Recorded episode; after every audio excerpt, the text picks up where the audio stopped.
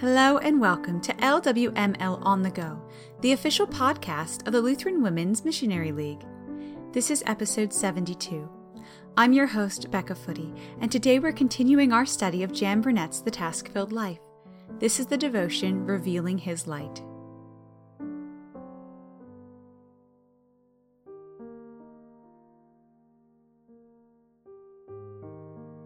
But if we walk in the light, as he is in the light, we have fellowship with one another, and the blood of Jesus his Son cleanses us from all sin. 1 John 1, verse 7.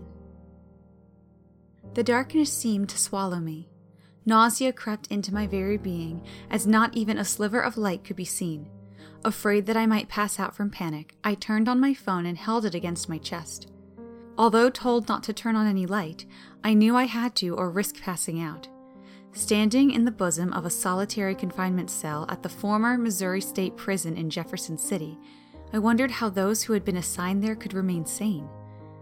Yet some prisoners have been placed there for not only a few seconds, but for months and even years.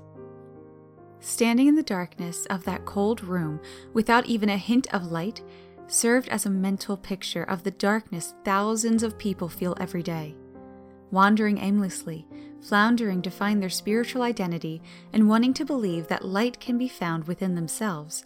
They seek and search for a way to remove the light through addictions, false religions, money, fame, and achievements.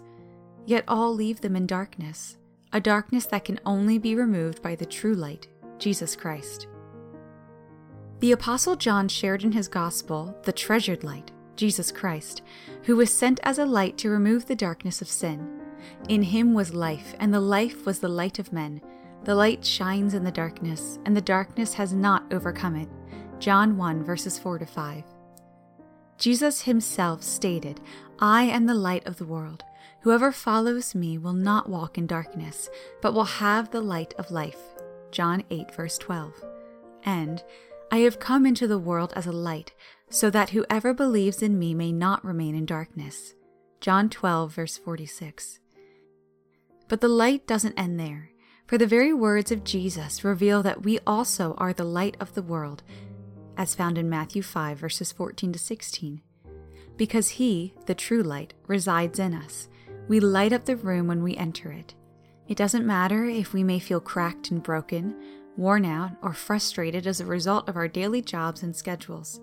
The treasure of His light shines through those cracks as we reveal the Father's glory through Christ. We close with prayer.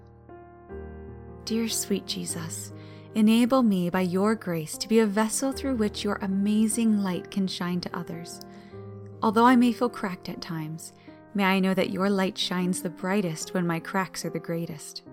Amen. This has been the task filled life, abundant spiritual treasures, revealing His light.